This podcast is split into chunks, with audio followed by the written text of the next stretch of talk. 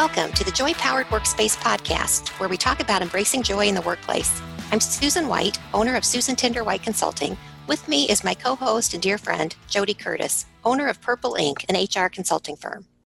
If you have five or 10 minutes to spare, it would really help us out if you would fill out our listener survey. You can access the survey at bit.ly slash joypowered 2020. We'll also put a link to the survey in the episode description and on our website. Your responses will help us learn more about you and what you think of Joy Powered and help us get sponsors to offset the cost of making the show. If you take the survey, you'll have the option to enter to win your choice of a set of Joy Powered books, a Choose Joy wrap bracelet, or a spot on the show as a caller in our listener mail segment. We hope you'll take a little time to help us make our podcast the best it can be, and we look forward to hearing your thoughts.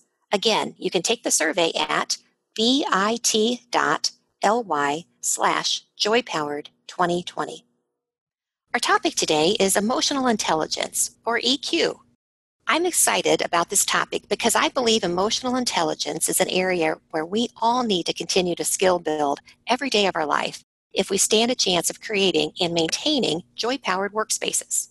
So, what is EQ? The best description I've ever heard of this is the degree to which you recognize and manage your own emotions and understand others' emotions and can relate to them.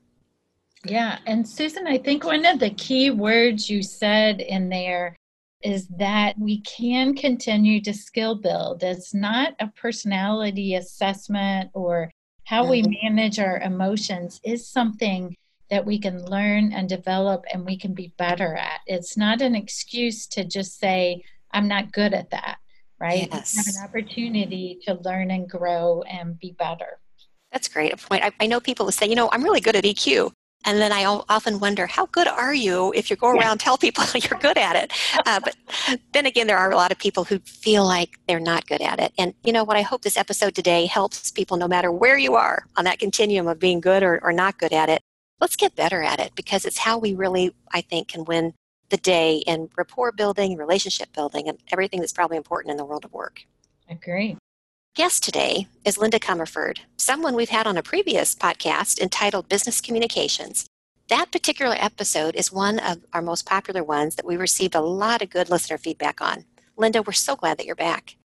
Linda Comerford founded Comerford Consulting in 1989 and since then has been providing lively workshops specializing in communication skills, including writing, written grammar, presentation skills, oral grammar, and customer service. Over the last few years, Linda's practice has grown to include emotional intelligence as her clients began asking her to teach their employees to communicate with kindness and caring. Now, a word from our sponsors. Is your company hiring? Jazz HR is the number one recruiting software for small and growing businesses. Say goodbye to outdated hiring processes like spreadsheets and inbox recruiting, and hello to powerful, user friendly hiring tools designed to streamline your entire candidate to employee journey for as little as $39 a month. Get one month free when you sign up at info.jazzhr.com backslash joypowered. That's info.jazzhr.com backslash joypowered. Linda, welcome. Yes, welcome back. Linda, you've spent decades providing training on communication skills, including writing, grammar, presentations, and customer service. What motivated you to become a trainer and coach on emotional intelligence? Well, that's a story that I will give you in an uh, abbreviated version of. I have a client who came to me and said, Linda, do you do emotional intelligence training? And I said, no, but I've been fascinated by it ever since I saw Oprah Winfrey and Dr. Phil mention it years, decades ago. And I said, I'd be glad to investigate it for you. They said, great. And I thought I was launched. Reached out, of course, as we all do, to, to colleagues and said, What do you recommend? And they recommended this book that was supposed to be end, the end all and be all of emotional intelligence, four quadrants, etc. So I bought it and understand the training they wanted me to do was for a group that was known to be a little bit finicky to manage. So I read the book and I was all set and I went to my test person, my engineer husband, and said, Tim, here's what I'm going to do for this class. Isn't it marvelous? And I started five minutes into my introduction, and my unemotional, very laid back husband said, Stop, stop, stop, stop, stop. Five stops. I've never heard him say that before. And I said, What? He said, That's terrible. He said, If I were in your class and you started like that, I'd get up and I'd walk out of the room. I feel like Ooh. you're beating me. Yeah. That's brutal, my- brutal honesty. Yeah. It was, and I needed it from him because he's going to love me anyway. Those people in class that just, you know, walked out. So there I was back to the drawing board. So again, I reached out to other people and found this amazing version developed by a company called Multi Health Systems, and it's called EQI 2.0. And the beautiful part of that is it contains not just four aspects of emotional intelligence, but 15. And of those 15, yeah, the one I was most excited about, or the two I was most excited about, it includes tips on decision making and problem solving. Where do you find that in emotional intelligence? And stress management. Not that any of us need help in stress management, but then I jumped on board, got certified, created a course, and the rest is history. I've been doing it nonstop ever since. It's life changing. Wow. Fantastic.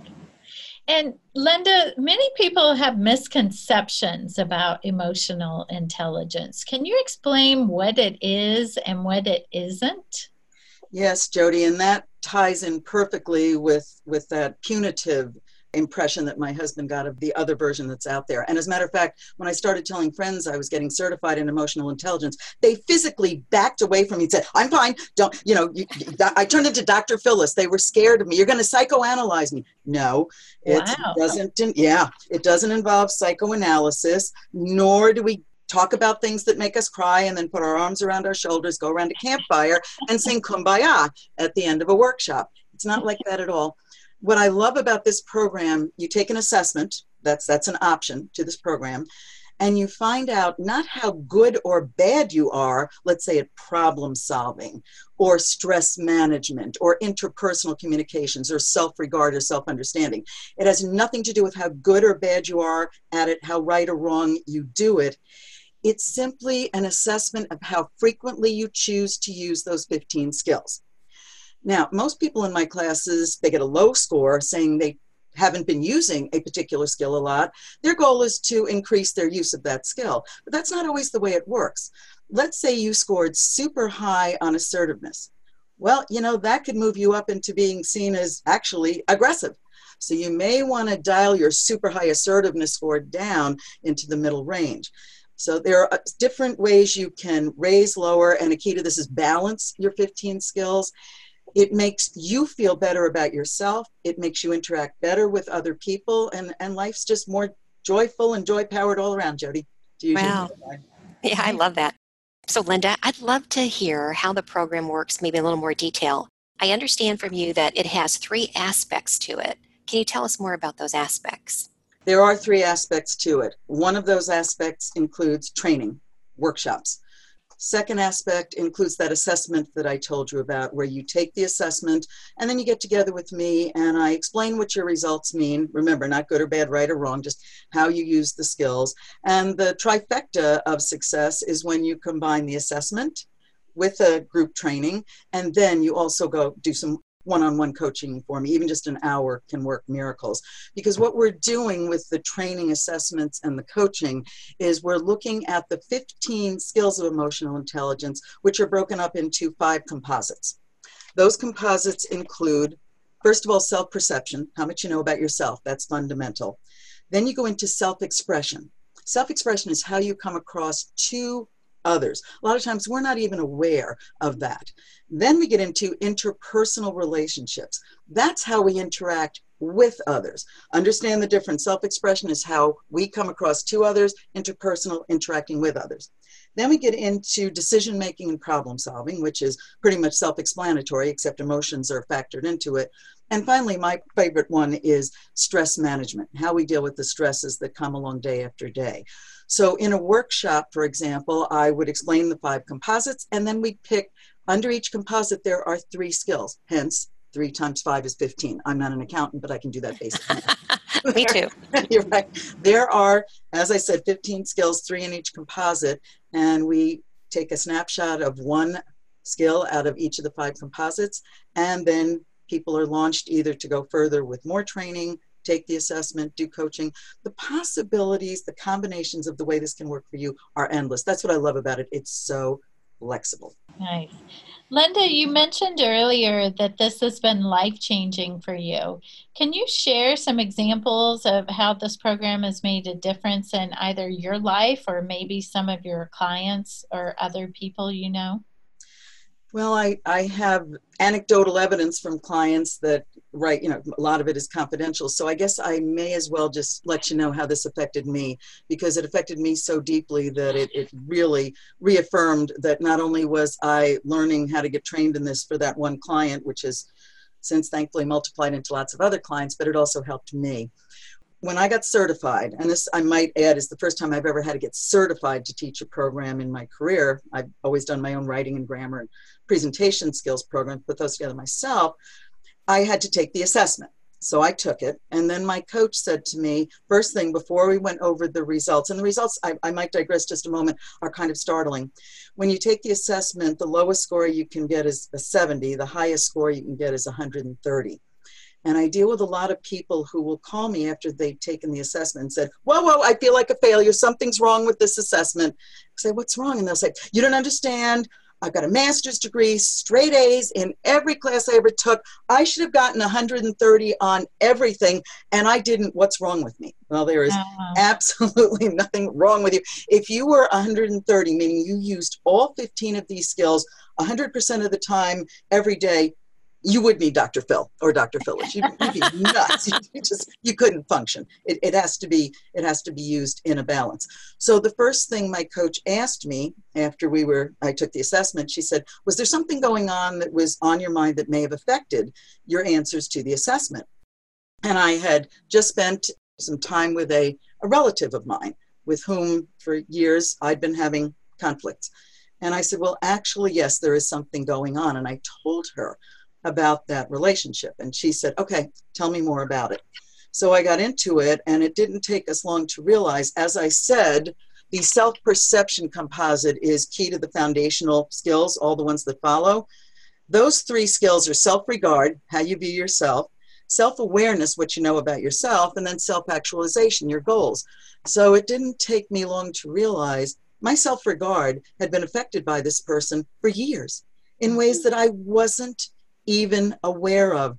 I gave my power, any of us can have a high self regard. I gave my power away to that person. I had been doing it for years. Just when I interact with that person and that person would snap at me, I, I don't deal well with confrontations.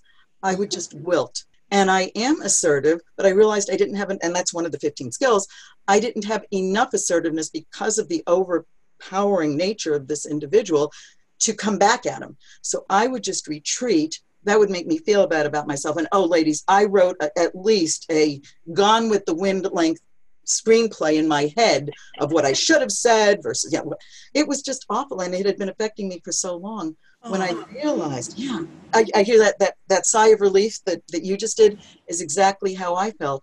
And I've learned, guess what, ladies? Never again will I give my power and any gentleman who might be listening as well, I'll never give my power away to anybody again. So my self regard is now at a healthy level. And that affects, as you can imagine, not just my relationship with that person, whom, if you want the end of the, I uh, do. The movie, yeah. I did finally have a chance to speak with that person and say, okay, look, I know you're not a big, my big strategy is let's talk it out if we have issues. This person never wanted to do that. I said, you know, I know you're not a big fan of that, but the time has come. This has gone on too long. I would like to talk about our relationship. Are you okay with that? And that person said, yes. Well, that wasn't big door opening. Go ahead, Linda, but I opened that door and walked through anyway. We had a fabulous conversation. I subdued my my typical personality. I was very cool, calm, I didn't even know myself, cool, calm, and collected as I spoke with him. We, we, went back and forth about the relationship, and I'm not kidding you. At the end, this is you know this is a family member. At the end of that conversation, I could feel both of us reaching a hand out to seal it with a handshake, and I thought this is ridiculous. It's not a business meeting, but it felt like like that kind of a thing, and we've been really good ever since. Is he different? Mm, maybe a little bit, but more. I'm different in my reactions because you cannot control the things that happen in your life And I'm sure every one of you out there listening can have tons of stories, especially with what's been going on recently about how true that is. You can't control what happens to you, but by golly, you always have the power to control your reaction to it and plan a strategy that helps you going forward with those situations. Yeah. Great example. Thanks for sharing that, Linda. You're welcome. You are welcome. Okay, ladies, so I've been talking about 15 skills, and the way those skills are presented is in this really beautifully colorful wheel with the five composites and the 15 skills, which you both have in front of you. Would you like to pick one of the skills that's most interesting to you, Susan and JoDee? And I'll just give you a few little tips about it. Linda, I got to tell you, I want to learn more about emotional expression. Susan, I'm glad you asked about emotional self expression because that is key to how we come across to others. And I believe some people in your audience might be aware of a study on this exact subject done by a gentleman named Dr. Mehrabian, where he studied what percentage of the impact of your interpersonal communication comes from the way you use your body, your body language, your tone of voice, and then the words you actually choose to use. And the statistics are fascinating. 55% comes from what you do with your body, 38% comes from your tone of voice. That leaves only 7% of the impact of your communication coming from the words you choose to use. And we struggle so hard to find just those right words. And we don't even realize that 93% comes from the package of what we do with our bodies and our tones of our voice rather than our words. And you might be interested in how those numbers change when we're communicating just over the phone. A lot of people now are, are communicating through platforms like like Zoom or WebEx or something like that. And here's how the statistics change in those situations. In those situations, 4% of your impact comes from your body language. And you may be saying, well, if I can't see you, what kind of body language is that? Well, we can hear you typing on a keyboard, for example, when you're supposed to be listening or chewing gum, you know, or whatever goes on in the background. 4% of that. 10% comes from the words you choose to use. So it's a little bit higher than in person communication, but do the math. That leaves 86% of the impact of your communication, how you come across to others, coming from your tone of voice over the phone or when you're doing a virtual meeting, let's say, and, and you can't actually see the person you're interacting with. Wow. So yeah, how about that? So I think those statistics are are just fascinating regarding the emotional, you know, interpersonal communication. So when you add in those stark numbers and you combine the fact that we are emotional human beings and our emotions can so affect what we do with our body, our tone of voice, and our words, a lot of times we aren't even aware of how we come across to others. Sometimes just record your voice when you're talking. And I, I know like just one quick example and, and then I'll, I'll ask JoDee about her skill my husband, as I said, is a rather low key engineer. I'm a, you know, I'm from New York City and I get all excited and, you know, et cetera. I'm loud and boisterous and all that. So when Tim would come home from work and have an issue, he'd, you know, I'd say, what's wrong? Do you have a problem? He'd share it. And I'd get all mad at the person who, who wasn't kind to him that day or who gave him a hard time or whatever. And I'd start really ranting and raving about it. And he said, now you're yelling at me too. I'm not yelling at you. I'm supporting you. I don't feel supported. You're yelling at me. I had no idea how I was coming across to others. So mm. that's, that's the kind of thing that I, I suggest that when the emotions get involved, especially you be more aware of that emotional self-expression and the ways you choose to come across to others. Yeah. Thank you. Fascinating. You're welcome. I love talking fascinating stuff. JoDee. Well, Linda, the one I was intrigued about is empathy. And I'm intrigued with that because I know on my Clifton Strengths Finder list of 34 themes that empathy is very low for me, that it's not a natural strength of mine. But I do feel like I've learned some skills around it that maybe I wouldn't be a zero on the EQ assessment. what do you think? Remember, the lowest score is 70, so you, you got at least a, you got at least a 70. Empathy is a skill, JoDee. It's not a matter of if you, you have it or not. It's how often you choose to use it. Again, as I said earlier, you have full control over that. And I will tell everybody this was surprising to me when I got certified out of the 15 skills, and you can get into the 34 strengths as well, what researchers have found to be the number one indicator of success in the business world, and it might even go into our personal lives as well, is your ability to be empathetic. And I meet a lot of people who say empathy, don't have the time, I, I, I don't have the energy, I don't agree with you, I don't understand these people who are all upset and wrapped around the axle, and I'm supposed to get all sympathetic and put my arm around them and, and you know be all and wrapped up and involved in their in their problems, so soap opera. I have, I have no interest in doing that. Well, first of all, you don't have to agree with someone to be empathetic with them. You just try to give them the opportunity to share where they're coming from. And you could think that would be the most ridiculous reaction you could imagine anybody having toward a situation like that. And you control your body language so you don't show your facial expressions. You're thinking, you idiot. But just some way to so you can get on the same page and share that you just understand, don't have to agree with, you just understand where that other person is coming from. That gives you a common ground to then move on. And let me tell you about a class I was teaching with all engineers.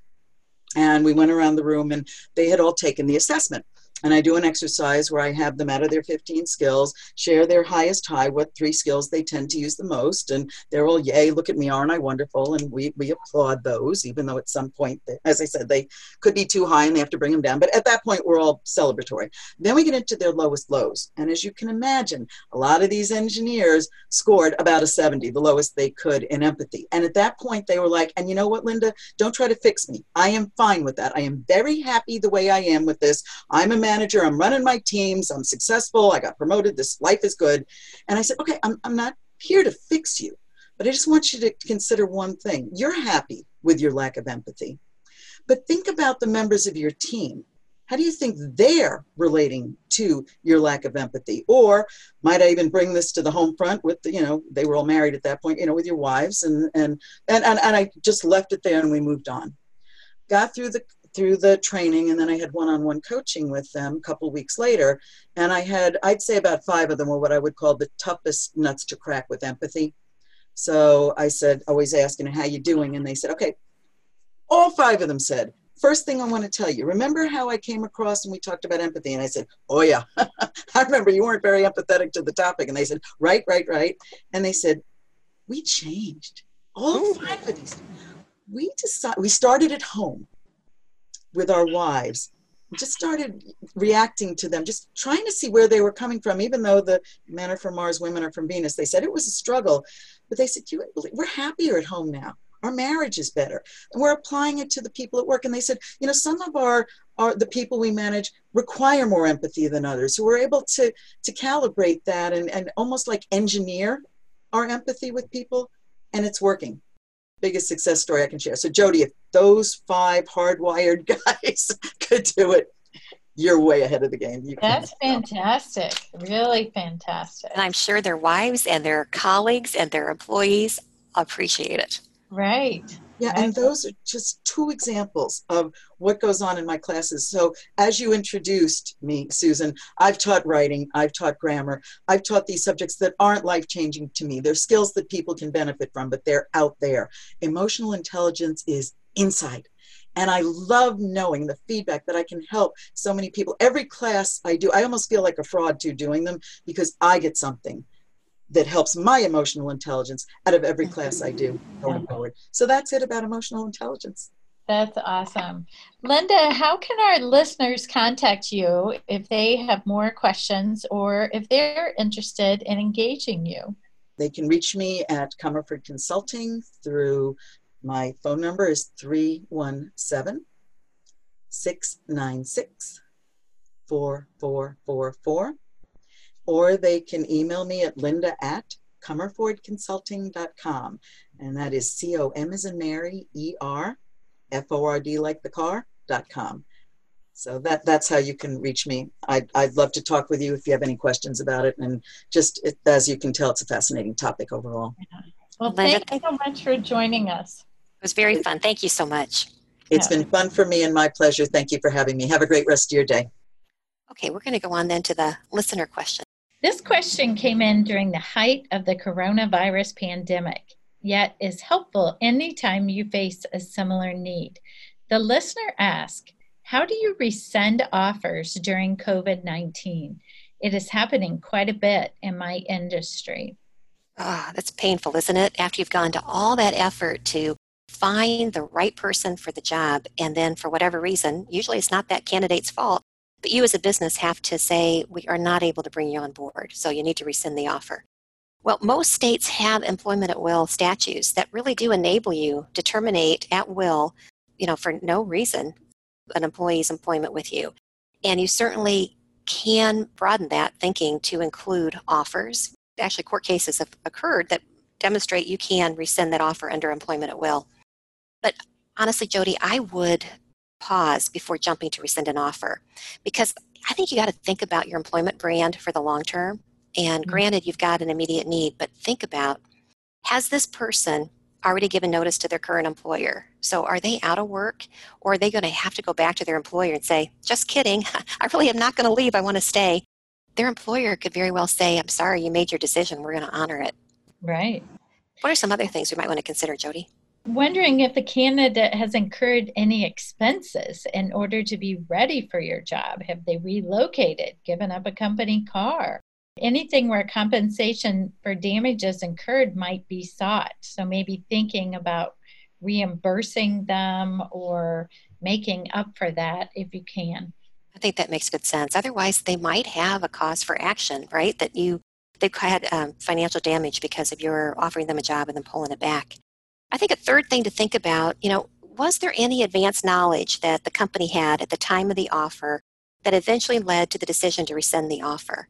I can think of a time in my own employment history where I was working in HR and we had been looking for a particular executive assistant position for the longest time because this executive, in my opinion, was a little difficult to please.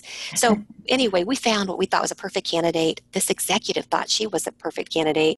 And I got to tell you, as we were getting closer and closer to her start date, things were happening in our organization and people were being reorganized. Turns out the organization decided that this executive was no longer going to be there the Friday before his executive assistant was to start. It was awful. I met with her first thing in that Monday morning to welcome her to the company and then to tell her that the job didn't exist. It was awful. Oh. Just, it oh. was horrible. We did end up finding her another job. I ended oh, up oh, becoming very good friends with her. She worked at, at the organization for a number of years. She's no longer there, but anyway, it was, was a happy ending, but it was really difficult. But we did see it coming, but not with enough advanced knowledge. Right. And another thing is is the offer being rescinded to a person in a protected class? And are there other offers not being rescinded to individuals who are not in a protected class? So really think hard about whether there's some discrimination going on there. Yeah, or, that's right. There could be some implicit bias going on. And you as the HR professional needs to speak up if, if you see that. You know, if you believe the only viable option is to rescind an offer, run it past your legal counsel and then do it humanely, as humanely as you can. I would offer to stay in touch if that person is willing and look to bring them on board when circumstances change. Yeah, good advice. All right, well, it's time for In the News. Lynn Kavanaugh wrote an article at hrmorning.com on May 12, 2020, entitled DOL's New Regular Rate of Pay Rule and How It Impacts Benefits in 2020. I thought it was important to talk about this article uh, not because there's anything in here that is earth shaking, but the great news is I think it confirms how many of us in the world of HR and business leaders have been interpreting when overtime is required, when it's not, what is the regular rate of pay. So Lynn notes that the Department of Labor changed the RROP, or regular rate of pay rules, effective January 15, 2020, for the first time in 50 years. They did it to recognize the changes that have been occurring over those last 50 years in employee perks and rewards. RROP is important as that is the amount used when overtime is calculated for non exempt staff. RROP consists of pay plus incentives and bonuses that are earned that are non discretionary. The new rule clearly states that the following are not considered pay. And I love this because now it's the law of the land and we don't have to worry should we include it, should we not? Here's what they are. JoDee, why don't you start us out? the cost of certain parking benefits, wellness programs, gym access, certain tuition benefits, inc- including student loan programs, and adoption assistance. Good. Also, not included in regular rate of pay would be payments for unused paid leave, including paid sick leave or PTO. Also, reimbursed expenses, including cell phone plans, credentialing, exam fees, and organization membership dues. And finally, certain sign on bonuses and longevity bonuses, as well as discretionary bonuses. So, up until now, some employers may been, have been reluctant to offer some of these perks for fear they would be challenged that they could potentially be considered part of RROP, but no longer. Yeah. So I hope it means some new benefits are going to be coming to some people. Yeah. Thanks for joining us and make it a joy powered day. Thank you for listening. We hope you enjoyed the Joy Powered Workspace podcast. If you like the show, please tell your friends about it and let us know what you think of our podcast by rating and reviewing us on Apple Podcasts. It helps new people find our show. The Joy Powered Workspace podcast can be found on Apple Podcasts, Spotify, Stitcher, or wherever you listen to podcasts.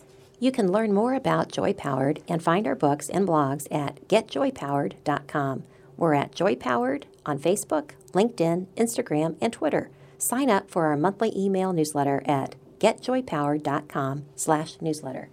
If you have comments, suggestions, or questions about anything related to business or HR, you can leave us a voicemail at 317 688 1613 or email us at joypowered at gmail.com. We hope you tune in next time. Make it a joy powered day.